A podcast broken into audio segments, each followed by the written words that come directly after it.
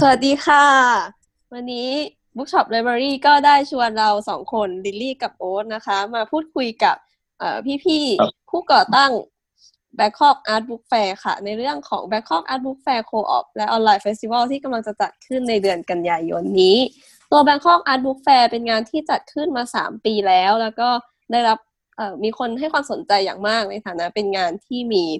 exhibitor เอา หนังสือทำมือหรือว่าสิ่งพิมพ์อิสระมาวางขายกันเป็นคอมมูนิตี้ที่กำลังรุ่งเรืองในช่วงนี้นะคะ ก็สำหรับปีนี้เนี่ยจะมีความเปลี่ยนแปลงไปนิดหน่อยคือมีการเกิดขึ้นของ Bangkok Art Book Fair Co-op เพราะฉะนั้นในวันนี้เราสองคนก็จะมาถามถึงรายละเอียดและเรื่องที่ยังมีคำถามอยู่กับพี่ๆค่ะ ขอให้พี่ๆช่วยแนะนำตัวหน่อยค่ะ สวัสดีค่ะ ชื่อชื่อพัทค่ะ ก็ตอนนี้เป็น graphic designer อยู่ที่สตูดิโอ150 ค่ะ แล้วก็เป็น co-founder ของ Bangkok Art Book Fair ค่ะ สวัสดีครับ ชื่อเป้ครับ ก็เป็น graphic designer อยู่ที่สตูดิโอ150ทำงานร่วมกับพัทครับ แล้วก็เป็น co-founder Bangkok Art Book Fair ครับ สวัสดีค่ะ นัดค่ะ เป็น Special Project Manager อยู่ที่ Bangkok City City Gallery แล้วก็เป็น Community Manager ของ Project Bangkok Art Book Fair Co-op ค่ะ ค่ะ มาเริ่มกันในช่วงแรกนะคะ ในช่วงแรกเราก็จะถามถึงแนวคิดของ Bangkok Art Book Fair Co-op หรือว่าคอนเซปต์ของมันค่ะคำถามแรกที่เราอยากจะถามพี่ๆเลยก็คือว่า Bangkok Art Book Fair Co-op คืออะไรกันแน่ ให้ใครตอบดี อืม ให้พี่เป้ละกันค่ะ ก็ Bangkok Art Book Fair Co-op เป็น parallel project การเกิดขึ้นของ Bangkok Art Book Fair Co-op ก็คือเกิดจาก จริงๆ มันก็เริ่มต้นจากสถานการณ์ของโลกที่ที่มีโควิด -19 เข้ามาตัวแฟร์หลักอ่ามันก็ต้องถูกยกเลิกไปอะไรเงี้ยครับเพราะว่าอย่างที่รู้กันว่ามันมีความไม่แน่นอนในการที่จะจัดอย่างเงี้ย มันอาจจะแพร่เชื้อได้อย่างเงี้ยครับ แล้วก็เลยคิดว่ามันอยากทำโปรเจกต์อะไรที่มาทดแทนเนี่ยครับคือคือจริงๆแล้วอะตัว Bangkok Art Book Fair อะมันจัดมาสามปีแล้วใช่ปะ แล้วพอดีปีพอกำลังจะเข้าปีที่สี่อย่างเงี้ย มันก็ดันเกิดโรคระบาดพอดีใช่ปะแล้วทีนี้พอทุกทุกช่วงประมาณแบบต้นปีมีนากุมภามีนาอะไรเงี้ยเราก็จะเริ่มคุยกันเกี่ยวกับแฟร์ปีที่จะเกิดขึ้นในปีถัดไป ทีนี้ปีนี้มันก็เกิดขึ้นเราก็มาคุยกันแล้วเราคิดว่าเออเราก็ยังไม่รู้นะ ตอนนั้นก็ยังไม่รู้สถานการณ์มันจะแบบยาวนานหรือคลี่คลายไปในทางไหนอะไรเงี้ย เราก็เลยคิดว่าในความไม่แน่นอนนี้เราก็แบบ มันคงลำบากที่จะเหมือนกับบิน speaker มา หรือจะชวน exhibitor จากต่างประเทศมาอะไรเงี้ยแล้วก็เออเราก็ไม่รู้ว่าเหตุการณ์มันจะเป็นยังไงในเดือนในเดือนกันยายนของทุกปีอะไรเงี้ย ก็เลยคิดว่าเออเราเราอาจจะ cancel ตัวตัวแฟร์จริง ๆ ไปก่อนดีกว่า ทีนี้ก็เลยมาคุยกันต่อว่า แล้วถ้าเรา cancel อะ เราจะทำทำอะไรกับมันหรือเปล่า คือหมายถึงว่าเงียบหายไปเลย หรือว่าเราจะทำอะไร แล้วก็มีไอเดียที่ว่าแบบเหมือนในพอเรามันมาผ่านมาสามปีแล้วอะมันก็เหมือนอยากกลับไปรีวิวด้วยว่า เออปีที่สี่เนี่ยทิศทางของมันไปทางไหน มันก็มีไอเดียของของการ research ขึ้นมาด้วยเติมเพิ่มเติมคือจริง ๆ แล้วอีกอย่างหนึ่งก็คือ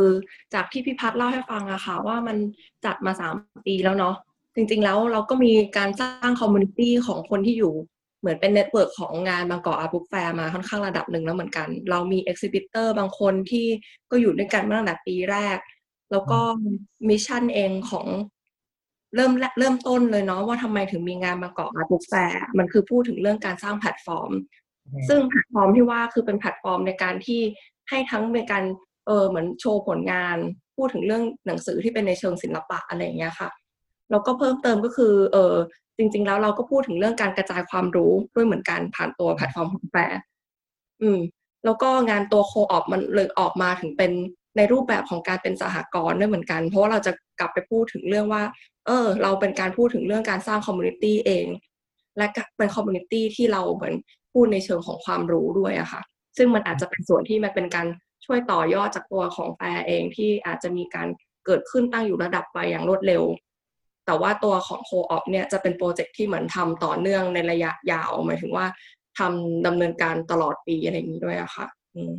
งั้นเป็นคำถามต่อไปขอให้โอ๊ตช่วยถามหน่อยค่ะ ครับงั้นจะขอถามถึงความหมายของไอ้คำว่าสากลเนี่ยครับสากลคือการที่สมาชิกแต่ละคนมาลงหุ้นมาร่วมทำกิจกรรมบางอย่างด้วยกันใช่ไหมครับเราจะมีเรื่องด้านการแบ่งปันผลประโยชน์ให้สมาชิกทุกคนด้วย อันนี้นิยามของแบบสหกรณ์ทั่วไปสำหรับ Bangkok Art Book Fair Co-op ครับ ไอเดียเรื่องสหกรณ์อันนี้เป็นยังไงแล้วก็มาจากไหนครับ เราว่ามันน่าจะเป็นอย่างอย่างที่นัด mention ไปว่าแบบเออผ่านแฟร์มาสามปีแล้วใช่ปะ มันสิ่งที่มันสร้างแล้วมันมันค่อนข้างแข็งแรงอะของ Bangkok Art Book Fair เราว่ามันคือ community อะทั้งทั้งคนทำและทั้งคนมาเออเราก็เลยคิดว่าแบบรูปแบบความร่วมแบบไหนที่ที่มันน่าจะฟิตกับ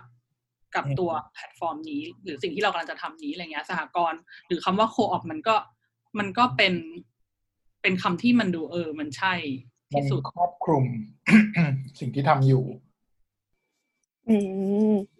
เสริมเพิ่มเติมอีกนิดนึงได้ไหมคือ จริง ๆ แล้วอีกเรื่องหนึ่งที่ทำไมมันถึงเป็นคำว่า co- co-op หรือเป็น corporation อะมันเกิดมาจากที่เราคิดด้วยเหมือนกันว่า เออจริง ๆ แต่ละคนเนาะมันคือสมมติว่าคิดนี้มันเป็นหมู่บ้าน งานหมู่บ้านละกัน เออ แต่ละคนมีความสามารถเล็กๆน้อยๆในแต่ละมุมของตัวเอง มีความรู้ที่แตกต่างกัน มี resource ที่มันแตกต่างกัน สหกรณ์มันเลยเป็นการของ มันคือเป็นการที่เรารวมกันเราอยู่อะ บางอย่างอะเออเราก็เลยตั้งใจว่า เออ จริง ๆ แล้ว ตัว co-op มันคือการที่เราเอาความรู้ เอาสิ่งที่เรามีมาแชร์กัน เพื่อทำอะไรบางอย่างด้วยกัน เป็นโปรเจกต์อันนี้ขึ้นมาอืมพอพูดถึงเรื่องนี้แล้วสมมติว่าอย่างสหกรณ์การเกษตร อาจจะมีการจัดอบรมเรื่องยาฆ่าหญ้าอะไรเงี้ย ก็เลยอยากถามว่าบทบาทของ co-op ของ Bangkok Art Book Fair โคออปอย่างเงี้ยจะมีกิจกรรมหรือมีบทบาทหน้าที่อะไรบ้าง มีการแลกเปลี่ยนความรู้ในรูปแบบไหนบ้างคะ ช่วยยกตัวอย่างให้ฟังหน่อยค่ะ คิดว่าหน้าที่ของ co-op เนี่ยบทบาทอะมันคือเราเป็นทั้งแพลตฟอร์ม provider เอง แล้วเรายังเป็น facilitator ด้วยอะอืมใช่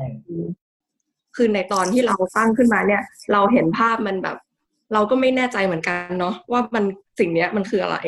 แต่ว่ามันคือเกิดจากการที่ทุกคนตอนช่วง contribution period จริงๆมาตั้งแต่วันนั้นอะจนถึงวันเนี้ย ทุกคนมันค่อยๆเชฟเข้ามาว่ามันน่าจะเป็นอะไรได้บ้างมากกว่าอะไรอย่างเงี้ย แล้วพูดถึงเรื่องสหกรณ์อยากถามว่าแบบหนึ่งในสิ่งที่สหกรณ์แบบเวลามีผลตอบแทนเวลามีอะไรอย่างเงี้ยครับ อยากลองให้ยกตัวอย่างของการปันผลว่าสหกรณ์โคออปอันเนี้ยจะแบบจะมีการแชร์รีซอสอะไร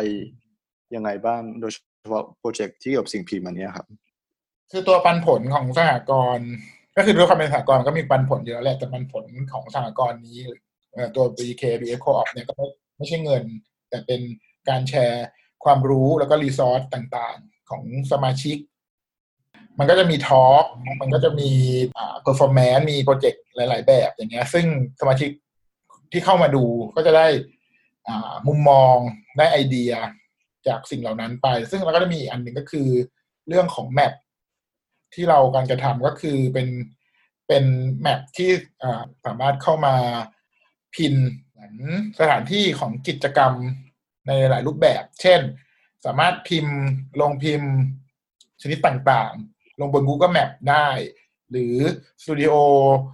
ออกแบบต่างๆ ห้องสมุดหรืออะไรอย่างเงี้ยครับ ที่แล้วก็โดยที่แชร์สู่สาธารณชนมันก็กลายเหมือนเป็นเหมือนอ ให้ให้คนทั่วไปเข้าเข้ามาดูได้ว่าแบบเออสิ่งที่เขาต้องการสิ่งที่เขาสนใจ สิ่งที่เขาตามหาอยู่เนี่ยมันอยู่ มันอยู่ตรงไหนอะไรอย่างเงี้ยคือขยายความต่อจากของพี่เต้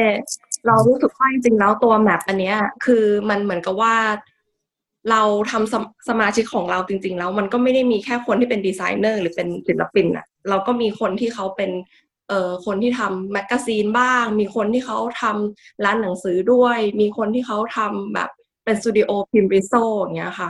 ส่วนตัว map อันเนี้ยเหมือนกับว่าทำให้เห็นภาพที่มันชัดขึ้นในลงในพื้นที่ local ต่างๆ ด้วยเหมือนกันอืมอืมมีความรู้สึกเหมือนเป็นแบบ Trip Advisor เวอร์ชันนักออกแบบ หาของกินเออประมาณนั้นน่ะอันที่พูดกันไปเมื่อกี้เนี่ย พูดถึงว่ามี map ที่คนจากประเทศต่างๆ อาจจะ เข้ามาร่วมใช้ resource ด้วยกันได้ ก็เลยเชื่อมมาถึงคำถามที่ว่าตอนนี้ชื่อของงานมันคือ Bangkok Art Book Fair Co-op แต่ตอนนี้เมื่อเราย้ายขึ้นมาอยู่บนออนไลน์แล้วเนี่ยคำว่า Bangkok เนี่ยมันอาจจะเปลี่ยนแปลงความหมายไปว่าไม่ใช่พูดถึงว่างานแฟร์ที่จัดที่กรุงเทพอีกต่อไปแล้ว แล้วตอนนี้อะไรคือความหมายความหมายของการใช้คำว่า Bangkok อยู่ในชื่องาน ความเป็นแบบแบงคอกเป็นกรุงเทพของงานเนี้ยมันยังมันยังอยู่ที่ตรงไหนไหม ก็ถ้างั้นพี่ตอบให้ก็ได้ได้ว่าค่ะจริงแล้วว่าคำว่าก็คือโดยโดยโดยอ่าตัวแพลตฟอร์มเองอะมันก็มีความตั้งใจหนึ่งอยู่แล้วในการที่จะนำเสนอผลงานแนวความคิดอะไรบางอย่างของของ local หรือของคนที่นี่ในกรุงเทพอย่างเงี้ย แต่แต่การที่เราจะส่งออกอย่างเดียว โดยที่ไม่ได้รับเข้ามาอย่างเงี้ย มันก็เป็นเหมือนเราพูดอยู่คนเดียวอะ แต่ถ้านอกเหนือจากเรื่องของความที่เป็นพื้นที่จริง ๆ แล้วอะมันความว่า local หรืออะไรเงี้ยมันอาจจะเป็นเรื่องของแนวความคิดก็ได้ของคนที่มีความคิดเดียวกันที่มันต่อให้อยู่แต่ละมุมโลกเนี้ยมันมันมันก็มีวิธีคิดมีความเหมือนความเห็นพร้องต่างในรูปแบบต่างๆ ที่คล้ายคลึงกันได้ ยิ่งโดยสถานการณ์ที่เกิดขึ้นกับโลกในช่วงเวลาที่เริ่มต้นทำโปรเจกต์นี้ด้วยอย่างเงี้ยมันเป็นสถานการณ์ที่ Impact ทั้งโลก มมันก็เลยเกิดเกิดสิ่งนี้ขึ้นว่าทำไมถึง ไม่ได้ไม่ได้มี part ที่เป็น Bangkok อะไรอย่างเงี้ยอืมประมาณอันนี้ขอเสริมพี่เป้นิดนึงเรื่องคำว่า local เมื่อกี้ด้วยอะค่ะ คือตอนเนี้ยด้วยการที่เรา connect กันออนไลน์เนาะแล้วด้วยการที่เหมือนแบบอีกอย่างหนึ่งที่เราเห็นคือเรารู้สึกว่าโควิด มันทำให้คนแบบโหยหาคำว่า local มากขึ้นด้วยเหมือนกันนะแต่สิ่งที่ co-op จัดการให้ตอนเนี้ยสิ่งที่มันเกิดขึ้นน่ะคือกลายเป็นว่า มีหลาย ๆ คนยกตัวอย่างแบบสมาชิกอย่างอยู่ที่เชียงใหม่เงี้ยค่ะ มีเรามีสมาชิกที่อยู่ที่เชียงใหม่หลายคนเหมือนกัน แต่ว่าเขาอะไม่เคยเจอกันมาก่อนเลย หรืออันที่เคสที่น่าจะชัดจริง ๆ ก็คือที่ของที่เนเธอร์แลนด์กับที่เบลเยียม ก็เป็นสมาชิกที่อาจจะไม่ได้เจอกันมาก่อน ขนาดนั้นไม่ได้รู้จักกันมาทั้งหมด แต่ตอนเนี้ยที่เนเธอร์แลนด์เขาก็อยากจะมีการรวมกลุ่มอะไรกันบางอย่าง เป็นสมาชิก co-op อืมเขตเนเธอร์แลนด์และเบลเยียมด้วยเหมือนกัน มันเหมือนกับว่ากลายเป็นว่าจากที่เรา อยู่กันคนอยู่อาจจะอยู่ในพื้นที่ใกล้เคียงกัน แต่เราไม่ได้เจอกันน่ะการที่เราได้ไปเจอมามี co-op อะมีแพลตฟอร์มบางอย่างที่เรา connect กันผ่านโลกออนไลน์อะมันทำให้มันยิงกลับไปตรงส่วน local ด้วยเหมือนกันเสริมนิดนึงก่อนก็คือเพราะว่าสิ่งอันนี้มันเกิดขึ้นได้ คือมันเป็นความแตกต่างจากตัว Bangkok Art Book Fair อันนั้นมันเหมือนการที่เรานำผลลัพธ์ของสิ่งที่เราทำมานำเสนอ แต่ตัว co-op เนี่ยมันเป็นเหมือนให้เห็น process ของการทำอย่างเงี้ย มันก็เหมือนว่าเฮ้ยคนนี้กำลังทำงานเรื่องนี้อยู่ ซึ่งฉันก็สนใจเหมือนกันฉันก็มีข้อมูลอยู่ก็เอองั้นแบบถ้าเกิดเข้าไปช่วยเข้าไปช่วยเหลือหรือเข้าไปร่วมทำด้วย มันก็อาจจะแบบช่วยพัฒนาโปรเจกต์กันได้อย่างเงี้ยอืมซึ่งอันนี้แล้วมันก็เลยมันก็เลยเหมือนกับครับย้อนไปที่นัดบอกมันคือความเป็น local อะผลสุดท้ายมันก็แบบแบบได้เห็นไอเดียคนอื่นก็ได้ย้อนกลับเข้ามาดูตัวเอง กลับมาดูในพื้นที่ของตัวเองเหมือนกันหรือจริง ๆ มีอีกอันนึงด้วยนะ ถ้าสมมติว่าพูดถึงเรื่องพื้นที่ใช่ปะ local พื้นที่ ก็อาจจะพูดถึงแก๊งเนเธอร์แลนด์อืมอันนี้โอ๊ตน่าจะช่วยอธิบายได้เพิ่มเติมเพราะว่าโอ๊ตก็เป็นหนึ่งในสมาชิกแก๊งชาวเนเธอร์แลนด์และเบลเยียมเหมือนกัน อันนี้โอ๊ตจะจะลองเล่าให้ฟัง อย่างที่เราได้ยินมามันจะไม่ได้มีแค่โปรเจกต์ออนไลน์อย่างเดียวใช่ไหมโอ๊ตอ๋อใช่ครับก็คืออย่างตัวอย่าง non-native native เนี่ยครับ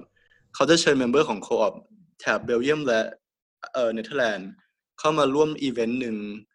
ซึ่งจะเป็นการพูดคุยใน physical space ก็คือพูดคุยในอัมสเตอร์ดัมด้วยกัน เป็นอีเวนต์ของ co-op ซึ่งหลุดออกมาจากโลกออนไลน์อ๋อก็คือหมายถึงว่าคนสมาชิกอ่า co-op ที่อยู่ในกลุ่ม non native native เนี่ยจะได้มาเจอตัวกันจริง ๆด้วย แล้วก็ได้ครับ ก็จะจะลิงก์กับคนที่ไม่เคยมาเจอกันจริง ๆ คนที่ไม่รู้จักด้วยซ้ำก็คือ จะมาเจอกันครั้งแรกอะครับ ไม่ใช่ใน co-op ออนไลน์แต่จะเป็นการเจอ face to face ครับ แล้วก็หมายถึงผลลัพธ์ของหรือกิจกรรมที่เกิดขึ้นในวันนั้นก็จะถูกนำเสนอบนออนไลน์ใน co-op ด้วยให้คนในพื้นที่อื่นๆใช่ได้สุดท้ายก็คือจะกลับออกมาออนไลน์อีกทีหนึ่งแต่อาจจะมี connectionต่างๆ ซึ่งไม่สามารถทำในออนไลน์ได้ เขาก็เลยตัดสินใจจะอืมจัดเป็นอีเวนต์ซึ่งเจอกันในโลกความเป็นจริงอะครับเท่าที่ฟังแล้วก็คือแสดงว่าความเป็น local มันก็เกิดในสองรูปแบบคือ local ในฐานะพื้นที่ที่มีอยู่จริง แล้วก็ local ในเชิงเนื้อหา อย่างเช่น local ในทางพื้นที่มีอยู่จริงก็คือกลายเป็นว่าสมาชิกของโคออกในต่างประเทศ ก็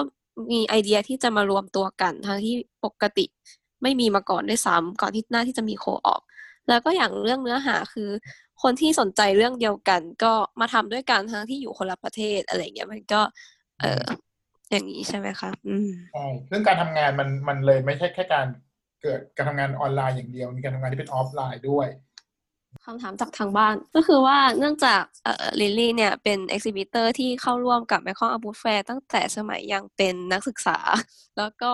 เหมือนได้คุยกับน้องๆ ทั้งนักเรียนมัธยมปลายที่สนใจด้านดีไซน์ แล้วก็คนที่ยังอยู่ในระดับมหาวิทยาลัยเยอะ ก็เลยรู้สึกว่าเอ่อคนกลุ่มนี้เนี่ยเป็นกลุ่ม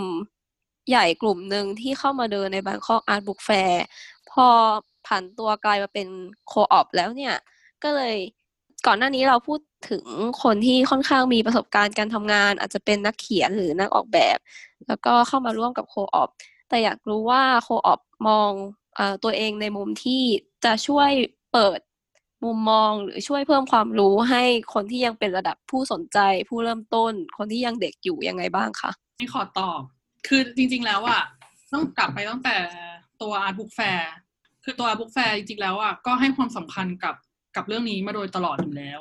ทั้งในแง่ของการเข้าร่วมเป็น exhibitor อะไรอย่างเงี้ยเราก็พยายามที่จะแบบให้มีจากมหาลัยต่างๆ เข้ามาร่วมหรือน้องๆนนักเรียนอะไรอย่างเงี้ยก็เข้ามาร่วม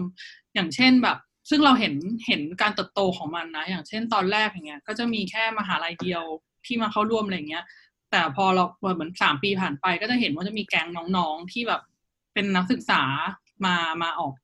มาออกมาเอ็กซิบิทเป็นเอ็กซิบิเตอร์ของเรามากขึ้นใหญ่ขึ้นงานเยอะขึ้นอะไรอย่างเงี้ยดังนั้นแต่ว่ามันก็อาจจะยังมีบางคนที่ที่เหมือนโปรเจกต์มันอาจจะยังไม่ได้ solid มากพอที่จะเข้ามาในตัวตัวแฟร์เราก็เลยอาจจะรู้สึกว่า เอ้ยเขายังเขาอาจจะรู้สึกว่าเขายังไม่มีส่วนร่วมหรือ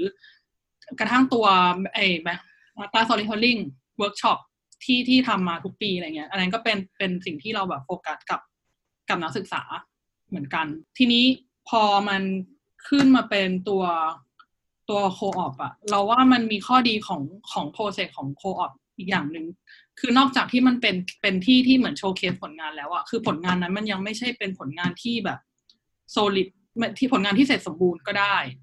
มันอาจจะเป็นแค่ไอเดียเริ่มต้นที่เขามีความคิดอยากจะเริ่มทำมันมันคือพอการที่ showcase ออนไลน์อย่างเงี้ยมันไม่จำเป็นที่จะต้องมีค่าใช้จ่ายในการผลิตด้วยเออมันก็อาจจะทำให้การการเกิดขึ้นของชิ้นงานนั้นมันง่ายขึ้น หรือว่าคุณเนี่ยไม่ต้องเป็นมันไม่ใช่การ present end product อย่างเดียวแต่มันอาจจะเป็นการพรีเซนต์ process ก็ได้อะไรอย่างเงี้ยเราก็รู้สึกว่าจริง ๆ แล้วมันช่วยให้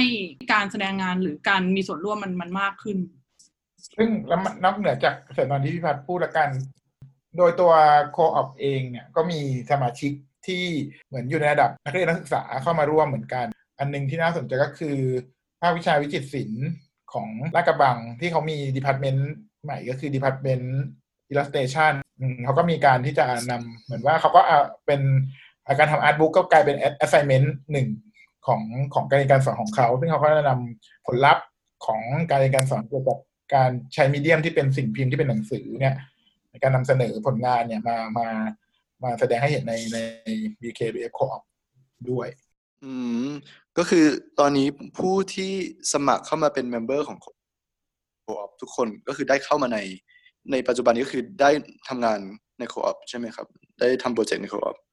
ใช่ค่ะ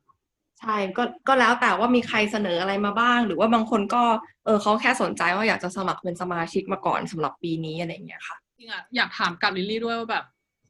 มันยังไงแบบในฐานะที่ลิลลี่เป็น เป็นรุ่นใหม่หน้าใหม่อะไรเงี้ยอืมอ๋ออ๋อ educational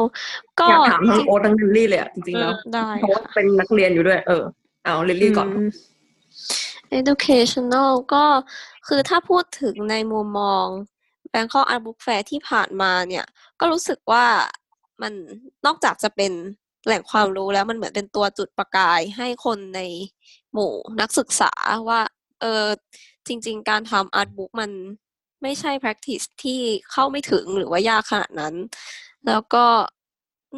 ยิ่งสำหรับเด็กมัธยมอะไรเงี้ยด้วยความที่ Art Book Fair มันมีความเป็นฮิปฮิปอะไรเงี้ยเหมือนเป็นแหล่งรวมวัยรุ่น พอเด็กที่ไม่ได้สนใจดีไซน์จริงจังในฐานะอาชีพเนี่ย เข้ามาชมงานกลายเป็นว่ามีคนที่สนใจ อาร์ตบุ๊กในฐานะที่แบบอยากเข้ามาร่วมทำจริง ๆ ทั้งที่แบบไม่ใช่นักเรียนดีไซน์มีคนพวกนี้อยู่เยอะมาก แล้วก็ได้คุยกับคนพวกนี้ แล้วก็พอมันมีการเริ่มทำ co-op ในปีนี้เนี่ย อาจจะเป็นเพราะว่าเออมันเป็นมันก็คือเป็นการเริ่มต้นใหม่ด้วยแหละทำให้นักศึกษาก็ยังแบบว่ามีความสับสนกันอยู่ว่าอ๋อเขาจะทำอะไรนะอะไรนะ ก็เลยเออเหมือนนักศึกษาส่วนใหญ่เขาก็เฝ้าดูกันอยู่ว่าแบบ เออมันจะออกมาหน้าตาเป็นยังไง มันจะต่างจาก Art Book Fair ปีที่แล้วยังไง ก็เลยคิดว่าหลังจากนี้น่าจะเป็นสิ่งที่น่าสนใจค่ะ แล้วโอ๊ตอะ ก็ประสบการณ์ส่วนตัวของเรื่อง educational perspective นะฮะกับ co-op ก็คือคิดว่ามันเป็นพื้นที่ที่ไม่มีโจทย์ไม่มีกรอบอะไรเลย เป็นค่อนพื้นที่ที่ค่อนข้างจะแบบเอ่อมีอิสระมากก็คือเป็นจะทำให้เราคิดในตัวเองว่าแบบ ถ้าเกิดไม่มี assignment แล้วอะสิ่งที่เราอยากทำเลยคืออะไร และอีกเรื่องเรื่องหนึ่งที่เห็นว่าดีก็คือเป็นแบบการเชื่อมต่อให้เรารู้จักงานของคนอื่นด้วย อาจจะเป็นคนอื่นใน co-op ซึ่งทำงานคล้ายๆเราอะไรอย่างนี้ ขอเสริม แล้วก็รู้สึกว่าอย่างบรรยากาศที่เราจะได้คุยกับดีไซเนอร์ที่ทำงานมาแล้วหลายปีอะไรเงี้ย ส่วนใหญ่มันก็จะเป็นในห้องเรียนหรือ studio visit ซึ่งเออบางคนก็ไม่ได้มีโอกาสขนาดนั้น ยิ่งแบบคนที่ อาจจะไม่ได้กล้าพูดในห้องเรียนมากอะไรเงี้ยค่ะ ก็เลยรู้สึกว่าพอมีart book fair หรือกระทั่ง co-op ที่กำลังดำเนินอยู่ตอนเนี้ยมันเป็นช่องทางให้นักศึกษาได้พูดคุยกับดีไซเนอร์แบบที่ไม่ขัดเขินอะอย่างเช่นว่าอยู่ๆสมมติเราปลื้มพี่พัฒมาก แต่พี่พัฒไม่เคยมาเป็นอาจารย์พิเศษที่มหาลัยเราเลยอยู่ๆก็ Facebook ไปถามว่าพี่คะอันนี้พิมพ์ที่ไหนคะทำไมสวยจังหรือช่วยสอนพัฒนาคอนเทนต์หน่อย มันก็จะดูเสล่อเสล่อแต่เพราะว่ามีช่องทางอย่างเงี้ยมันก็ เหมือนเป็นการแลกเปลี่ยนกันระหว่างคนรุ่นหนึ่งกับอีกรุ่นหนึ่งอะไรอย่างเงี้ยค่ะอืมเออ มันมีพี่คนหนึ่งพี่แนนจากบัตเตอร์คลายนี่แหละเขาเป็นคนพูดขึ้นมาเองว่าสิ่งที่เขาสนใจอะเขาเป็นคนทำงานสายศิลปะเขาอยากจะเห็นเหมือนกันว่าคนทำงานสายอื่น สายออกแบบเอง คนที่เป็นช่างภาพเอง คือเอาคำทุกอย่างมันออกมาเป็นหนังสือหมดเลยอะแต่คือจริงๆแล้วกระบวนการทั้งหมดมันไม่เหมือนกันเลย เขาอยากรู้เหมือนกันว่าคนอื่นทำงานสายอะไรทำงานแบบไหนบ้างอะไรอย่างเงี้ยอืม ว่าตัวโคออกการที่มันนำเสนอส่วน process เองอะ่ะมันก็เลยสะท้อนมาจากคอมเมนต์ของพี่แนนวันนั้นแหละเออพูดถึงเรื่องการ cross pollination ด้วยอืมที่ตะกี้บอกว่าเป็นแบบ co-op member อะครับจะเป็น member ซซึ่งผมคิดว่ามันไม่ใช่จะเป็นแค่แบบว่า co-op ได้ส่วนลดอะไรแค่นี้ แต่จะเป็นแบบการเจอคนด้วยการเจอ connection ซึ่งปกติเราจะไม่ได้เจอเขาอะครับ เพราะว่าอยู่คนละวงการอยู่นอกบับเบิล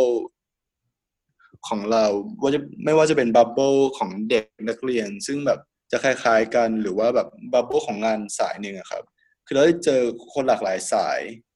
ซึ่งเราจะรู้จัก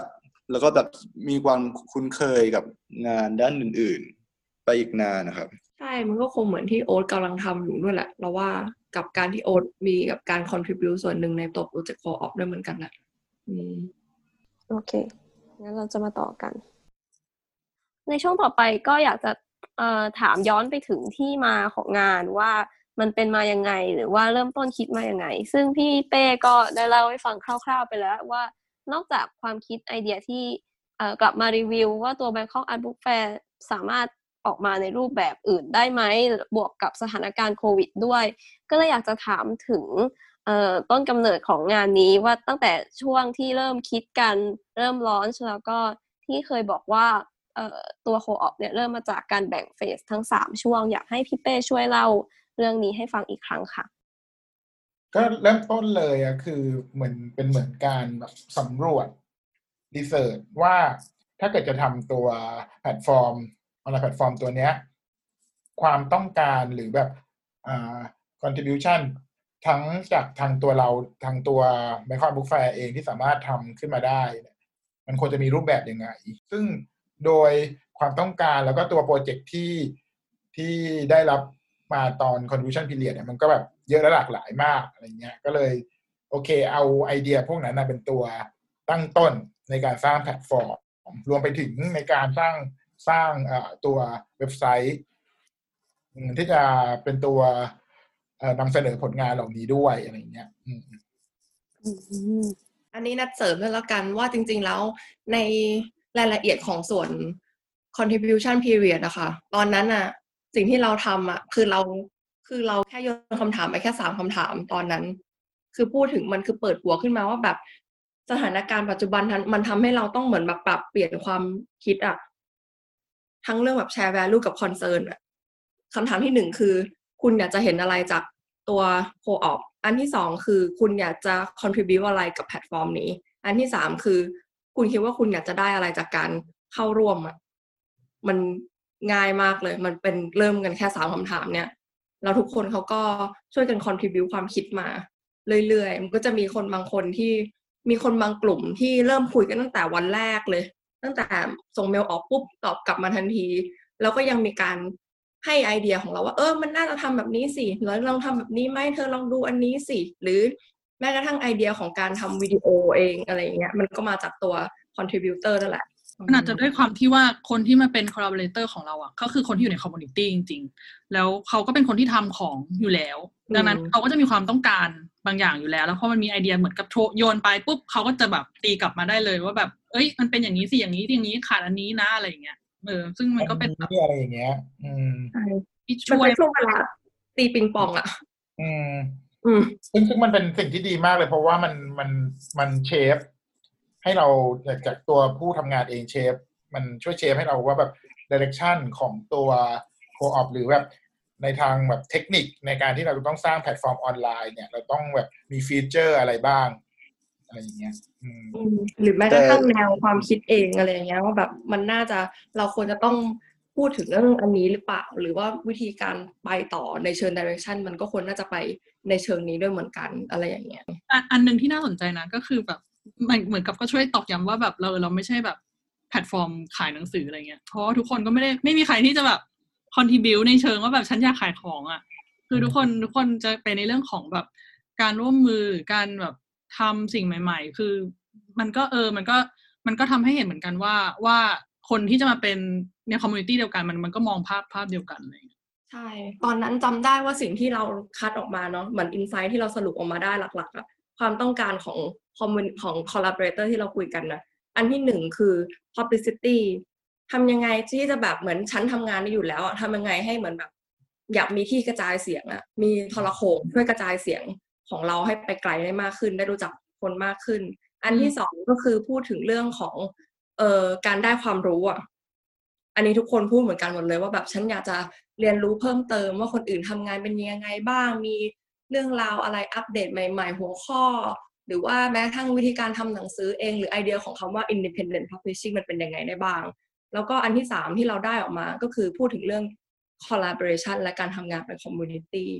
ทุกคนสนใจหมดเลย เพราะตอนนั้นต้องกลับไปคิดด้วยว่ามันอยู่สถานการณ์ของการที่มันติดล็อกดาวน์ทุกคนโดนติดอยู่กับบ้านด้วยอะเออ ทำยังไงให้แบบฉันในสภาวะของการที่ฉันติดอยู่กับบ้าน แต่ฉันยังสามารถทำงานกับคนอื่นได้ด้วย แล้วฉันก็ยังอยากจะไปเจอคนอื่นที่มีความคิดคล้าย ๆ กัน มีความต้องการในเชิงของการพูดถึงเรื่องความรู้ใกล้ๆกันทำยังไงให้ฉันสามารถ connect ทำงานกับคนอื่นได้บ้างอะไรอย่างเงี้ยนี่คือสิ่งที่เราได้มาจาก contribution period อืมอ่าก่อนหน้านี้พี่พัดได้แตะเรื่องที่โคออปเนี่ยเป็น เหมือนลดข้อจำกัดด้านพื้นที่และเวลาที่ Bangkok Art Book Fair ปีก่อนๆเคยมีไป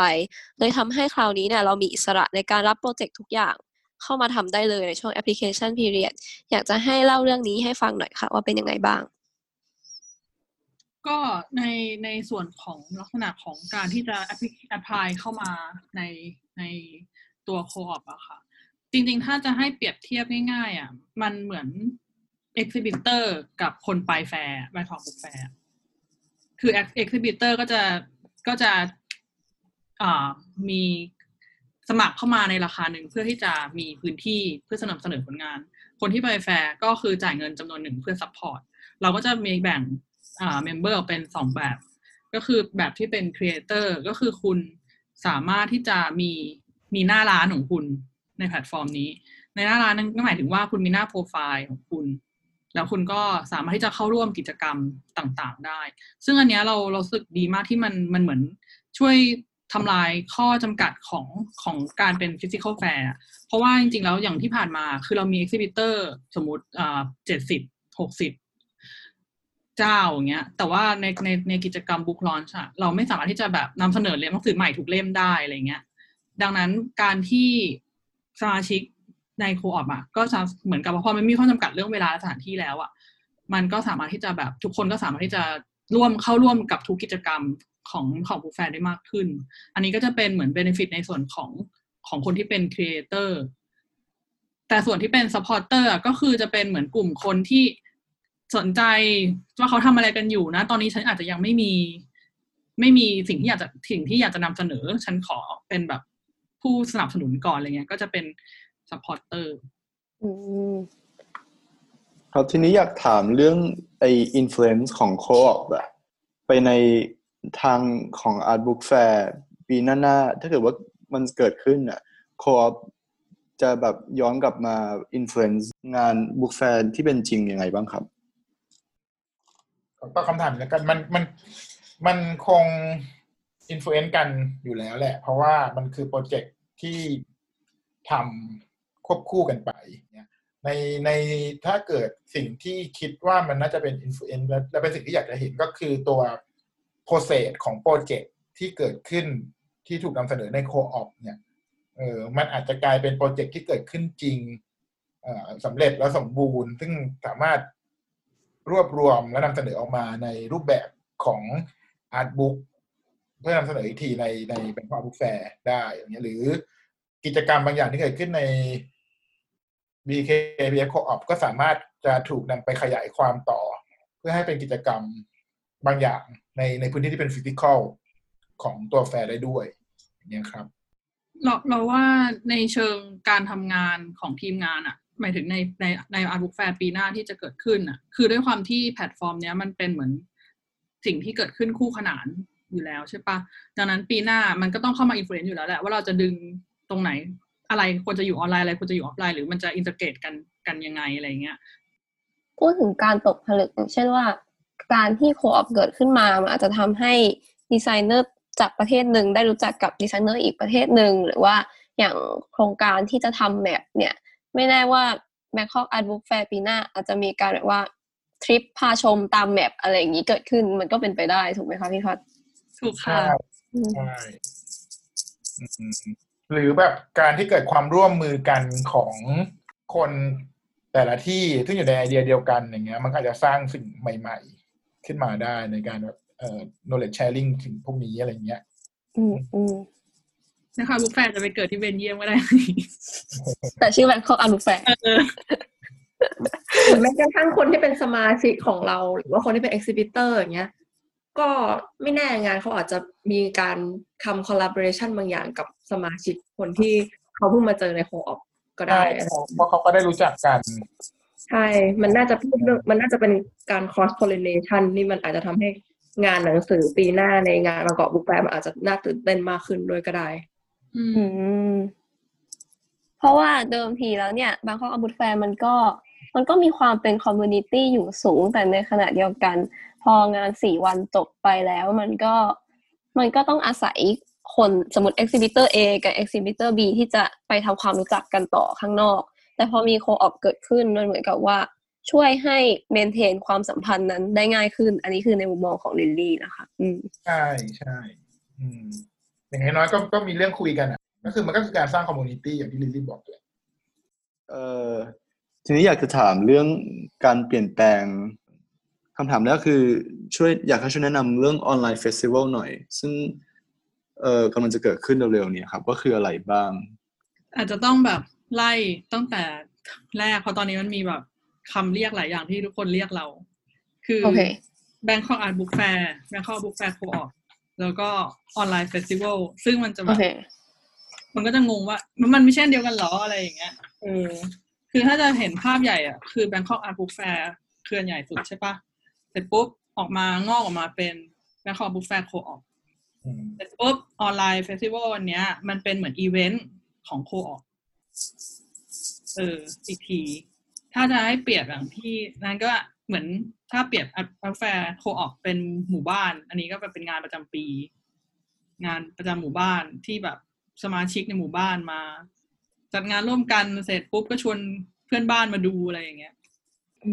แล้วงาน Online Festival เนี่ย มันก็จริงๆมันส่วนหนึ่งมันเกิดขึ้น เพราะว่าโควิดด้วย แล้วถ้าปีหน้าสมมติว่ากลับไปจัดเออเป็น Art Book Fair ปกติได้แล้วเนี่ย Online Festival จะยังมีการจัดอยู่ไหมคะพี่พัดมันยังมีอยู่แต่ว่าเราไม่ไม่แน่ใจว่ามันจะเรียกว่า Online Festival หรือเปล่านะคำตอบคือมันคือมันมันยังมีอยู่มันยังมีอยู่แน่นอน เพราะว่าอย่างที่บอกด้วยเรื่องข้อจำกัดต่างๆ ที่พอมันพอมันเป็นการเป็นออนไลน์ปุ๊บอะมันเห็นว่ามันช่วยช่วยช่วยช่วยเขาเรียกว่าอะไรอะช่วยฟิก ข้อจำกัดเหล่านั้นได้ เช่นในเรื่องของสเปซในเรื่องของสปีกเกอร์ต่างๆ อะไรอย่างเงี้ย มันทำให้แบบเรื่องเหล่านี้มันกว้างขึ้นดังนั้นน่ะ เราก็เรา มันก็จะถูกจัดคู่กันไปอยู่แล้ว แสดงว่า Online Festival หรือ Co-op ไม่ได้เกิดขึ้นมาเพื่อทดแทน Bangkok Art Book Fair แต่เกิดขึ้นมาเพื่อเสริมแล้วก็ในปีหน้า ๆ ทั้งสามอย่างนี้ก็คือจะ coexist กันอยู่ต่อไปถูกไหมคะ ใช่ค่ะใช่ครับจุดหนึ่ง อืมถ้างั้นมันก็จะเชื่อมไปถูกสู่คำถามต่อไปที่เราอยากจะถามพี่ๆก็คือว่าการเปลี่ยนรูปแบบงาน Art Book Fair จากการจัดในพื้นที่จริงที่เป็นแกลเลอรี่เนี่ย มาเป็นพื้นที่ออนไลน์ทำให้ต้องเปลี่ยนวิธีคิดในการจัดการยังไงบ้างคะเปลี่ยนเปลี่ยนหมดเลย เปลี่ยนหลายอย่างเลยครับที่จริงแล้วมันอาจจะไม่ใช่การเปลี่ยนพื้นที่มาเป็นออนไลน์ แต่มันเป็นการขยายพื้นที่มาในพื้นที่ออนไลน์ มากกว่า เพราะฉะนั้นโดยตัวเนื้องานใน detail ต่างๆ หรือแม้กระทั่งตัว activity ที่มาเข้าร่วมอย่างเงี้ย มันก็เอื้อกับการที่จะเกิดขึ้นบนออนไลน์ อย่างนี้อยากจะถามว่าถ้าเกิดไม่มีสถานการณ์โควิด เกิดขึ้นนะครับ ไอเดียของโคออฟอันเนี้ยมันมันจะสามารถเกิดขึ้นได้หรือเปล่าครับ มันถูกพูดถึงอยู่ตลอดในในในการที่ทำตัว Bangkok Art Book Fair เอง อะไรเงี้ยมันถูกพูดถึงตลอด แต่เราคิดว่ามันอาจจะเป็นช่วงเวลาที่เหมาะสมของการที่จะเกิดขึ้นของมันพอดีอะไรอย่างเงี้ย ตัวเร่งเป็นตัวเร่ง เป็นตัวเร่ง โอเคค่ะ งั้นก็ถามตอบถามต่อไปเอ่ออยากจะโฟกัสที่ว่าคนกลุ่มที่เคยมาเดิน Art Book Fair กับคนกลุ่มที่จะมาดู Online Festival พี่เป้คิดว่าจะมีความแตกต่างไปไหมคะ เช่น คนกลุ่มที่เคยเดิน Art Book Fair เนี่ย อาจจะมีทั้งนักเรียนนักศึกษาคนทั่วไปที่แบบอาจจะแค่ชอบเดินงานแฟร์ประมาณนี้แบบ Zaap on Sale หรือแต่ว่าเป็นเวอร์ชันหนังสือแทน แล้วก็คนในแวดวงสิ่งพิมพ์ที่เห็นเขามาดูงานแบบมาจับจับบ่อยๆ ว่าอ๋อเดี๋ยวนี้อ่า independent publishing ทำอะไรกันได้บ้างพอมาเป็น Online Festival แล้วเนี่ย พี่เป้คิดว่าจะมีกลุ่มผู้ชมที่เหมือนเดิม หรือว่าเปลี่ยนไปยังไงบ้างคะเราว่ามันก็คงมี กลุ่มคนกลุ่มเดิมก็คงจะยังสนใจมันอยู่นะครับ อืม แล้วก็อาจจะมีคนกลุ่มใหม่เข้ามาด้วย เพราะว่า อ่า ถ้าพูดถึงตัว Bangkok Art Book Fair Co-op แล้วว่าสิ่งที่นำเสนอนอกเหนือมันไม่ใช่เรื่องของฟอร์ม แล้วมันจะเป็นเรื่องของคอนเทนต์อืม ซึ่งจริงๆมันคือจุดเริ่มต้นของการที่จะเกิดขึ้นมาเป็น art book ได้เนี่ยมันผ่านอะไรมาบ้าง เห็นถึง process เห็นถึงการทำงานเห็นถึงวิธีคิด ในการเหมือนสร้างข้อมูลเพื่อที่จะมานำเสนอในรูปแบบของ art book อย่างเงี้ยมันก็เราซึ่งคิดว่ามันเป็นสิ่งที่น่าสนใจมันเป็นเหมือนการเรียนรู้ทำให้เห็นว่าสิ่งที่เราเห็นใน Art Book Fairก่อนก่อนที่เขาจะมาออกมาในรูปแบบแบบนี้อะไรเงี้ย มันถูกจัดการยังไงบ้าง อืมคือเราเราว่าอย่างที่ลิลลี่บอกแหละว่าแบบคนที่มาแฟร์มันก็มีหลากหลายเนาะทั้งบางคนที่ที่เขาอินอยู่แล้วเขาอยากจะมาคุยอยากจะมาอ่านหรือว่าจะมีแบบบางคนที่เขาอาจจะชอบมาชื่นชมบรรยากาศอะไรเงี้ยเราว่าคือคือ Online Festival ครั้งเนี้ย ด้วยเอ่อระยะเวลามันหนึ่งเดือน มันไม่ใช่สี่วัน เราว่าเขาน่าเราว่าผู้ชมน่าจะมีเวลาที่จะ explore ตัวแพลตฟอร์ม หรือกิจกรรมที่เกิดขึ้นอะมากขึ้นอืมงั้นขอถามจากขอถามต่อจากข้อเมื่อกี้ก็คือว่าอ่าตะกี้พูดเรื่องคนที่มาดูงานออนไลน์แล้วพี่เป้บอกว่าเอ่อมันโฟกัสมันจะไปอยู่ที่คอนเทนต์ซึ่งจริง ๆ ก็เป็นจุดเริ่มต้นของการทำ art book อยู่ดีเอ่อก็เลยอยากแอบถาม เพิ่มว่าตอนนี้ความหมายของ art book เนี่ย มันก็เลย ไม่รู้ว่ามันกำยังจำกัดอยู่ที่ physical ที่เป็น book ที่จับต้องได้หรือเปล่า ในเมื่อเราขยับขยายมาอยู่บน online platform แล้วเออสงสัยว่าคอนเทนต์ที่จะอยู่ใน online festival อะมันก็มันจะโฟกัสไปที่คำว่า art book ในแง่มุมไหนคะอันนี้ถามพี่ๆทุกคนเลย ใครตอบก็ได้ค่ะ ถ้าสำหรับเราเรารู้สึกว่ามันอย่างที่เราบอกมาตลอดว่ามันเป็นสิ่งที่เกื้อกูลกันอะมันไม่ใช่ว่าจะมี อย่างใดอย่างหนึ่งมาทดแทนกันได้อย่างเงี้ยอืมเพราะว่าด้วยประสบการณ์หรือด้วยวิธีการนำเสนอแล้วเนี้ย online festival มันก็อ่าสามารถนำเสนอในรูปแบบหนึ่ง มีฟังก์ชันในรูปแบบหนึ่ง แต่ตัวของ art book เองเงี้ยมันก็มีฟังก์ชันมี essence บางอย่างของมันเองเนี่ยเออก็คือสมมุติว่าในเชิงการเสพหรือในเชิงการดูมันอย่างเงี้ยถ้าเกิด online festival เงี้ยเราก็ดูผ่านสายตาแต่ในอ่า มิติอื่น ๆ อย่างเงี้ยบางที art book มันอาจจะให้ได้มากกว่าอะไรอย่างเงี้ยเข้าใจป่ะมันมีการสัมผัสมันมีอ่าการลำดับหน้าหรืออะไรอย่างเงี้ยเรารู้สึกว่ามันมันมันมันเป็นสองสิ่งที่เกื้อกูลกันอืมอืมดังนั้นการที่มีรูปแบบใดรูปแบบหนึ่งแล้วมัน คือถ้ามีสองรูปแบบมันก็น่าจะ complete มากกว่า อ่า สมมติว่า อ่า ลองยกตัวอย่าง เช่นว่าเป็นหนังสือที่เกี่ยวกับ การทำ risograph สุดท้ายเนี่ย ถ้ามันอยู่ใน art book fair เฉยๆสิ่งที่เราทำได้ก็คือไปจับไปชื่นชมมันอะไรเงี้ย แต่ว่า online festival อาจจะเข้ามาเติมเต็ม เช่นเป็นวิดีโอการทำ risograph จริง ๆ วิดีโอการแยกสีให้ดู ส่วนนี้มันก็เหมือนออนไลน์เติมเต็มเรื่องของ process การทำงานใช่ไหมคะ ใช่ ก็คือข้อจำกัดของตัวงานแฟร์อย่างที่พี่พัดเคยพูดว่ามันเรื่องของเวลาก็คือส่วนหนึ่ง แต่พอมีออนไลน์ปุ๊บมันก็อาจจะทำให้ สามารถเข้าใจอ่าบริบทของงานนั้นได้ลึกซึ้งขึ้นอะไรเงี้ย นอกเหนือจากแค่ผลลัพธ์ของงานอย่างเดียวอะไรเงี้ยอืมอืมอืมขอบคุณค่ะเออพี่นัทในฐานะของคนที่เป็นแบบผู้ประสานงานกับ member ทุกคน อยากให้อธิบายว่ามีโปรเจกต์แบบไหนบ้างอะครับ จริงๆ โปรเจกต์ของตัว co-op มันก็หลากหลายมากเลยอะค่ะ ยกตัวอย่างของเออ member อะค่ะ ชื่อว่าตามอัธยาศัย พอดีว่าเขาอะมีโปรเจกต์ในใจที่เขาอยากทำมาตั้งนานแล้วก็คือเหมือนทำ research เกี่ยวกับเรื่อง เอ่อรากของครอบครัวของเขาที่อยู่ที่เชียงใหม่เขาก็เลยกลับไปที่เชียงใหม่แล้วไปดูเรื่องของเชิงวัฒนธรรมเรื่องครอบครัวของเขามาเอง อืมออกมาเป็นชื่อโปรเจกต์ชื่อว่า เอ่อ The Journal of the of จินดาคดี อืม สุดท้ายก็คือโปรเจกต์เนี้ยจะถูกออกมาเป็นมีหนังสั้นด้วย แล้วก็จะมีออกมาเป็นหนังสือ แล้วก็จะออกมาเป็นโปสเตอร์ โดยที่โปรเจกต์เนี้ยเขาทำออกมาเป็นโปรเจกต์ side project ที่เขาไม่ได้ทำเพื่อการซื้อขายด้วยซ้ำแต่เป็นสิ่งที่เขารู้สึกว่า เออ มันเป็นมันมีคุณค่าบางอย่างทางจิตใจของเขาที่เขาอยากจะทำขึ้นมาค่ะหรือว่าในเชิงของโปรเจกต์แล้วก็มีโปรเจกต์อีกรูปแบบหนึ่งก็คือเป็นโปรเจกต์ที่เป็นการทำงานเป็นความร่วมมือด้วยเหมือนกัน ที่อยากจะขอยกตัวอย่าง เช่นว่า พอดีเรามี member คนหนึ่งที่เขาเหมือนกับว่า เป็นช่างภาพอะค่ะ แต่ว่าเขาไม่ได้มี background ของการทำหนังสือเลย เขาก็สนใจเรื่องการถ่ายรูปนี่แหละ จริงๆแล้ว การถ่ายรูปมันเป็นงานอดิเรกของเขามากกว่าไม่ได้เป็นงานหลัก แล้วเขาก็รู้สึกว่าเออจะทำยังไงดีเขาอยากจะเอางานเนี่ยเหมือนแบบ อยากจะขยายให้งานเขามันออกไปไกลได้มากขึ้น แล้วเขาก็สนใจเรื่องแบบ format ของการเป็นหนังสือด้วย แต่ว่าเขาไม่ได้มีความรู้เลยว่าการทำหนังสือ หรือการทำ photobook เนี่ยต้องทำยังไงบ้างแล้วพอดีพอดีว่าเรามี member อีกคนนึงก็คือชื่อว่าพี่ตั้มอะค่ะ เออชื่อว่า Aperture Brought Me Here พอดีว่าพี่ตั้มเนี่ยเขาก็เสนอมาว่า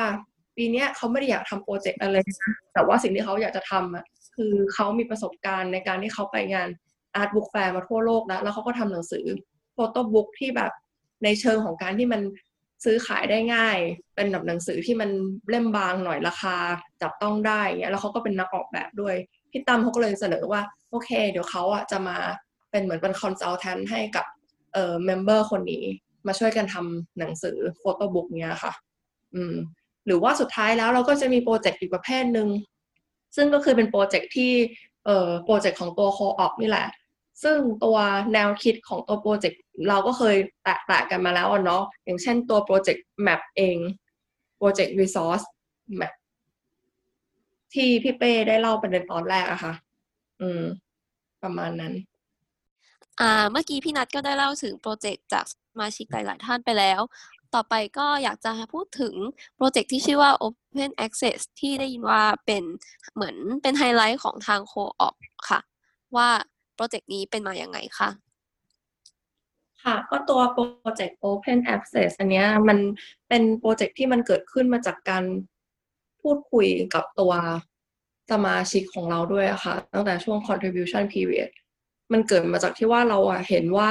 ครั้งเนี้ยมีหลาย ๆ คนเลยที่เขาเป็นทั้งนักเขียนเอง หรือว่าเขาเป็นเออในเชิง publisher เป็นคล้าย ๆ เป็นมีความเป็น academic นิดหน่อย มีแก๊งที่เป็นทำแมกกาซีนหรือแม้กระทั่งแก๊งที่เป็นดีไซเนอร์แต่เขาก็ก็ทำเรื่องของการอะไรที่มันเกี่ยวข้องกับ research base หรือการทำงานในเชิง editorial อะไรอย่างเงี้ยในฝั่งของตัว co-op เองมันก็เป็นเหมือน mission อะเป็นความตั้งใจของเราอะที่อยากจะช่วย support ใครก็ตามที่ทำงานเกี่ยวกับในเชิงแบบ independent publishing อยู่แล้วอะค่ะรู้สึกว่ามันเป็นวิชาชีพที่มันแบบเออน่าสนใจ และก็สำคัญด้วยแล้วนอกจากนี้คือเราอยากจะทำเรื่องของการกระจายความรู้ทำไงให้ความรู้เนี่ย มันคือพูดถึงเรื่องทั้งการผลิตเอง ผลิตความรู้และการกระจายความรู้ ไปให้มันได้ไกลมากที่สุด มันก็เลยเกิดมาเป็นโปรเจกต์ Open Access ถ้าจะสรุปสั้นๆอะ Open Access มันก็เป็นเหมือนโปรเจกต์ Special Editorial ของของปีนี้แหละ ที่เราอยากจะไฮไลท์คอนเทนต์ที่น่าสนใจ แล้วก็เกิดการผลิตคอนเทนต์ใหม่ๆ แล้วก็เกิดการเผยแพร่ด้วย คือจริงๆ แล้วมันสามารถสะท้อนความเป็นไปของ co-op ได้ด้วยในเชิงว่าเรา invite คนมาแปด collective อะแต่มันไม่ได้แปลว่าทุกคนเขาจะเป็นดีไซเนอร์แล้วอีกอย่างหนึ่งคือเราต้องการจะทำให้ความ มันสามารถไปถึงคนได้จริง ๆ ผ่านการที่เราแปลภาษาไทยทั้งหมด ดังนั้นโปรเจกต์นี้มันเลยเป็นการเป็นความร่วมมืออย่างแท้จริงอะเรา match คนอย่างเช่นพี่เป้อย่างเงี้ยค่ะพี่เป้พี่พัดสตูดิโอหนึ่งห้าศูนย์ก็จะทำงานร่วมกับเออ Justin Zhuang คนที่เป็น design writer ที่สิงคโปร์เพราะว่าเขาอะเรา match เขามาด้วยกันคือไม่ใช่เพราะว่าแค่สองคนเนี่ยมีความสามารถในแต่ละด้านแล้วมาแชร์กันได้ แต่เพราะว่าทั้งสองคนอะ เพราะว่าพี่พัดพี่เป้อย่างเงี้ย มีความสนใจในเรื่องคอนเทนต์ของ Justin อยู่แล้ว อืมเออคือจริงๆทุกคนที่เข้ามาร่วมในโปรเจกต์นี้ทั้งหมดอะมันคือสิ่งที่เขาทำอยู่แล้วด้วยความสนใจของเขาอยู่แล้ว แต่ว่ามาแชร์เอ่อความรู้ความสามารถด้วยกันทำให้โปรเจกต์นี้มันเกิดขึ้นมาได้ อย่างแท้จริงอะอืมซึ่งจริงๆ ถ้ากลับไปที่รากศัพท์ของคำว่า publishing มันก็คือพูดของการว่าทำให้ของมัน public อะเออทำให้ของมันเป็นของสาธารณะด้วยอะมันก็เลยเป็นที่มาของว่า เออเราสนใจของคำว่าคำว่า open อะการเปิดอะกับอีกอย่างหนึงคือเลยอยากทำให้มัน accessible แล้วเราก็ไปเจอคำเนี้ยว่ามันเออมีมันเป็นเทอมจริง ๆของการที่เป็นเหมือนเรียกว่าอะไรอะเป็นเหมือนพวก category ของ journal ที่เปิดให้เป็น open access ก็คือสามารถเข้าถึงความรู้ได้ฟรีอะปกติมันจะต้องมี barrier บางอย่างกั้นอยู่ เช่นเรื่องเงินเอง หรือว่าเรื่องแบบคุณจะต้องเป็น ถูกเชิญเข้าไปอยู่ในคนกลุ่มนู้นกลุ่มนี้อะไรเงี้ยค่ะมันก็เลยเป็นที่มาของคำว่า open access ด้วยอืมอยากจะถามเรื่องการแปลข้อมูลนะครับว่าเอ่อทำไมถึงจะมีความพยายามจะแปล article ที่ไม่ได้เขียนเป็นภาษาไทยเป็นภาษาไทย หรือ article ภาษาไทย ไปเป็นภาษาอังกฤษนะครับ เพราะว่าที่เราเห็นคือมันเรื่องของ language barrier มันมีอยู่จริงอะ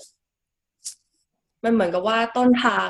จริงๆ แล้วความน่าสนใจของอันเนี้ย ต้นทางบทความหลาย ๆ อัน มันอาจจะมีมีมาบทความมาเป็นภาษาฝรั่งเศส ต้นทางจริงๆ แล้วอาจจะมาเป็นเออภาษาจีนดีเป็นภาษาเกาหลีอะไรเงี้ยแต่คือที่เรามามาตีพิมพ์จริง ๆ มันคือเป็นภาษาอังกฤษด้วยเนาะแล้วจะทำยังไงให้คนไทยสามารถเข้าถึงความรู้พวกนี้ได้อะเออ โดยที่มันจะได้ไม่มีข้อจำกัดของเรื่องแบบความไม่เข้าใจทางภาษาด้วย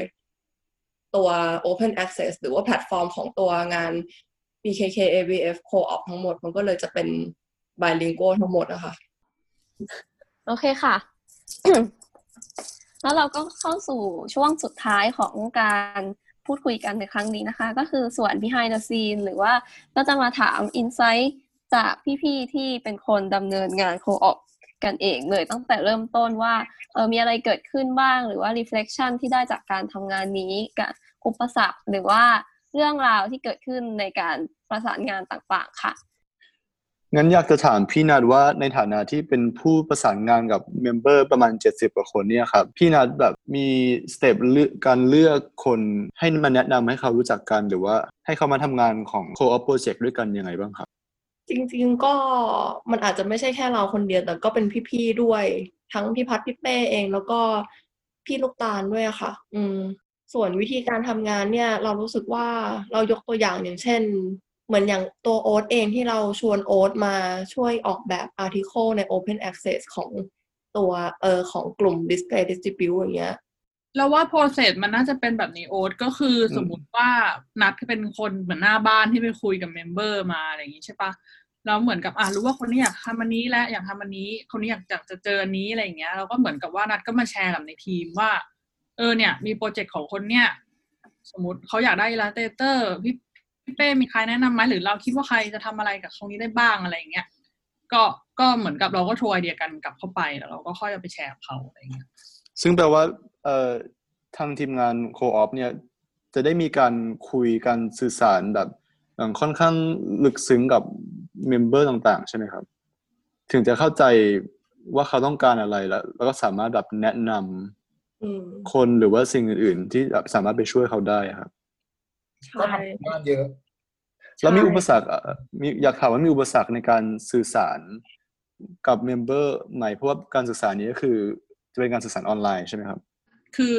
เรื่องของการสื่อสารออนไลน์อะมันมันมันน่าจะเป็นเรื่องของ reaction อะ ซึ่งมันอาจจะไม่ใช่แค่กับแบบ member อย่างเดียวแต่มันหมายถึงกับกับ public audience ด้วยอะไรเงี้ยเหมือนเหมือนเวลาเราประชุมออนไลน์แล้วแบบ คือเราไม่เห็นว่าว่าเขาเฮ่หรือเขาแบบตื่นเต้นแล้วทำหน้าตื่นเต้นหรือเปล่าอะไรเงี้ยมันก็อาจจะเป็นเป็นความยากของทีมตรงนั้นว่าแบบ เอ้ย เราส่งอันนี้ออกไปมันจะเป็นยังไงคนเขาจะ react กับมันยังไงอะไรอย่างเงี้ยเหมือนเราไม่ไม่เห็นขนาดนั้นเทียบกับการทำงานของของ Art Book Fairปกติซึ่งมันก็คือว่าการสื่อสารออนไลน์มันก็มีประโยชน์ในการที่ทำให้การสื่อสารมัน borderless นะแต่แต่มันมันก็ยังคง ไม่ดีเท่าการที่ได้เจอต่อหน้าแล้วคุยกันแต่อันนี้ถ้าสมมตินัดเสริมอย่างเงี้ยนัดรู้สึกว่าบางทีใช่จริงมันไม่เห็น reaction อะมันไม่เห็น gesture มันไม่เห็นน้ำเสียงมันไม่เห็นหน้าตาเลยว่าแบบคนพวกนี้มันคิดยังไงอยู่อะถ้าการสื่อสารผ่านอีเมลนะ แต่สิ่งที่นัดรับทราบได้เลยถึงแบบมันมีเยอะมากที่เห็นอีเมลส่งมาแล้ว หรือเห็นตัวชิ้นงานตอนโปรเจกต์ proposal อะไรเงี้ยส่งมาแล้วรู้เลยว่าแบบโหคนนี้ตั้งใจสุด ๆ เลยว่ะ จากวิธีการแบบเรียงลำดับการเขียนการให้เวลากับมันอะ อันเนี้ยเราสัมผัสได้นะจากหลายหลายคนเลยอะอืมแต่ว่าความแล้วการถ้าสมมติพูดถึงเรื่องออนไลน์อะเป็นสมมติเป็นเกร็ดเล็ก ๆ ก็ได้ จริง ๆ แล้วอย่างการทำงานออนไลน์เงี้ยมันก็ตลกเหมือนกันนะ ที่เราอะคุยกับโอ๊ตหรือเราคุยกับลิลลี่มาตั้งหลายครั้งแล้วอะแต่เราไม่เคยเจอหน้าลิลลี่กับโอ๊ตเลย เออ เราก็เลยรู้สึกว่าในความเป็นจริงแล้วคือ การเขียนอีเมลการพิมพ์ไลน์การคุยโทรศัพท์ การคุยวิดีโอคอลยังไงอะ มันไม่เท่าการเจอหน้ากันตรงๆหรอก อืมเออ แต่ว่าตอนนี้ก็รู้สึกว่าก็ไม่เป็นไรเข้าใจสถานการณ์ ก็ยังทำงานได้อยู่ เออ ก็อันนี้ก็ถามพี่นัทเป็นหลักแล้วกันค่ะ เพราะว่า เอ่อตัวลิลลี่เองก็เป็นคนหนึ่งที่ได้คุยกับ พี่ๆ ในช่วงที่เปิด contribution period แล้วก็จำได้ว่าการคุยกันครั้งแรกของลินลี่กับพี่นัทเลยเนี่ย คือแบบในหัวมีแต่คำว่างงงงงงงเต็มไปหมดเลย เพราะว่าคอนเซปต์โ co-op เนี่ยเอ่อก็ทุกคนก็ได้ยินเป็นครั้งแรก ๆ ในช่วงนั้นแหละ ก็อยากจะถามพี่นัทว่ามีอุปสรรคในการที่จะสื่อสารคอนเซปต์ของ Bangkok Art Book Fair Co-op กับ contributor มั่งไหมเขาฟังแล้วแบบส่วนใหญ่ reaction กลับมาเป็นยังไงบ้าง แล้วเราทำยังไงให้เขาเข้าใจได้ง่ายขึ้นค่ะ อันนี้คือลิลลี่หมายถึงในช่วง contribution period ปะคะหรือว่าในตใช่อนค่ะตอนใช่นี้ในในช่วง contribution period ตอนแรกที่แบบต้องเอาไอเดียอันเนี้ยออกไปอธิบายให้ทุกคนฟังว่า co-op คืออะไร แล้วทุกคนจะมีส่วนร่วมได้ยังไงอืมอืมอันนี้พี่ก็รู้สึกว่ามันค่อนข้างหลากหลายเหมือนกันนะ คือถ้าสมมติว่าอย่างคนที่พี่คุยมาตั้งแต่วันแรกจนถึงวันเนี้ย ทุกคนที่เขาทำงานในสายนี้อยู่แล้วพวก independent publishing เองพี่ไม่ต้องอธิบายเลยเขาเก็ตแล้วเขาเข้าใจแบบมันสุดๆ เพราะว่าเนี่ยมันคือสิ่งที่เขากำลังตามหาอยู่ อืมพี่หรือว่าบางคนแบบน้องๆเด็กๆเงี้ยจะมาถามว่าแบบเออมันคืออะไร ซึ่งพี่รู้สึกว่าการสื่อสารของตัวโคออปอะในวิธีการทำงานของพี่ด้วยนะ อาจจะไม่ได้เป็นวิธีการของการทำงานแบบที่มันเป็น universal ขนาดนั้นแต่วิธีการทำงานของพี่ในโปรเจกต์เนี้ย มันอาศัยการที่พี่คุยหนึ่งตอนหนึ่งอย่างใกล้ชิดและเยอะอะแบบคุยลงลึกกับทุกคนมากเพื่อทำความเข้าใจ แล้วก็วิธีการสื่อสารของพี่เองอะมันมีอุปสรรคอยู่แล้ว ทั้งการเขียนส่งอีเมลเอง การที่สมมติยกตัวอย่างเป็นคนต่างประเทศอย่างเงี้ยเขาอาจจะเราก็ไม่ได้เป็นภาษาอังกฤษก็ไม่ได้เป็นภาษาแม่เขาก็เป็นภาษาอังกฤษก็เป็นภาษาแม่ การแค่คุยกันผ่านอีเมล บางทีมัน misunderstanding กันง่ายมาก ๆ เลย ก็ต้องอาจจะต้องมีการอาศัยแบบเซสชันการอะขอคุยวิดีโอคอลหน่อยละกันอะไรเงี้ยเจอกันคุยผ่านเจอหน้าตามันอาจจะทำให้เข้าใจกันง่ายมากขึ้น แล้วก็วิธีการพูดคุยด้วยอะมันก็จะต้องปรับการพูดคุย ให้มันตามออเดียนที่เรากำลังคุยอยู่ด้วยเหมือนกันคิดออกอืมที่คุยกับพวกแก๊งพวกคนที่ทำสายอยู่แล้ว มันก็อีกแบบหนึ่งอะ เออ แต่ว่ามันคือ มันก็คือพูดวิธีการคุยอะเออไม่รู้เหมือนกัน มันอาจจะเป็นเพราะว่าพี่มาจากฝั่งสายแบบ curating ด้วยมั้งมันเลยไม่ มันเลยใช้วิธีนั้น กับแบบเนี้ยอืมคุยเรื่องเงินดีไหมโอเคทางโอ๊ตเชิญค่ะนั้นอยากจะถามเรื่อง เอ่อเรื่องเอ่อการสนับสนุนโปรเจกต์ต่างๆ ครับ ว่าจะมีแบบ อะไรออกมาให้ member ไหมครับ พูดเรื่องว่ามีวิธีการสนับสนุนอย่างไรบ้างเนี่ยหรอถ้าจะพูดเรื่องเงินน่ะคำตอบมันคือประมาณว่า คือตอนที่เราให้สมาชิกสมัครเข้ามาสมาชิกจะต้องเงินหนึ่งพันบาทเพื่อเพื่อมาเป็น member ใช่ปะซึ่งณตอนเนี้ย co-op ก็ใช้เงินตรงนั้นแหละ ในการที่จะบริหารจัดการและรันสิ่งต่างๆ ทั้งในเรื่องของการแบบจัดทำเว็บไซต์หรืออะไรต่างๆ อะไรอย่างเงี้ยเออซึ่ง ในในเชิงของของปันผลที่เราพูดถึงกันอะไรอย่างเงี้ยมันก็คือเราก็ไม่ได้พูดถึงเรื่องเงินอยู่แล้วตั้งแต่แรก แต่ว่าเราก็ไม่ได้หมายความว่าทุกคนจะไม่ได้เงินอะคือทุกคนสามารถที่จะขายของตัวเองบนแพลตฟอร์มของตัวเองได้ ซึ่งเราก็ยินดีที่จะสนับสนุนสิ่งพิมพ์หรือหรือ content เหล่านั้นอยู่แล้วผ่านผ่านแพลตฟอร์มของเรานั่นคือหน้าที่ของเรา แต่ว่ามันก็จะมีโปรเจกต์อย่างพิเศษ อย่างเช่นตัว Open Access อย่างปีนี้เราก็ได้แบบ support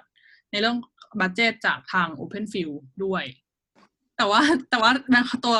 Bangkok Art Book Fair Co-op ก็ยังเปิดรับการสนับสนุนเสมอนะคะ อันนี้สามารถใส่เข้าไปได้ในอันนี้ต้องใส่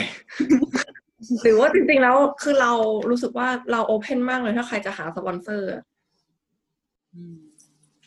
ได้ค่ะ งั้นหนูจะไปถึงคำถามข้อน่าจะสุดท้ายแล้วเรื่องเรื่องการโปรโมทนะคะ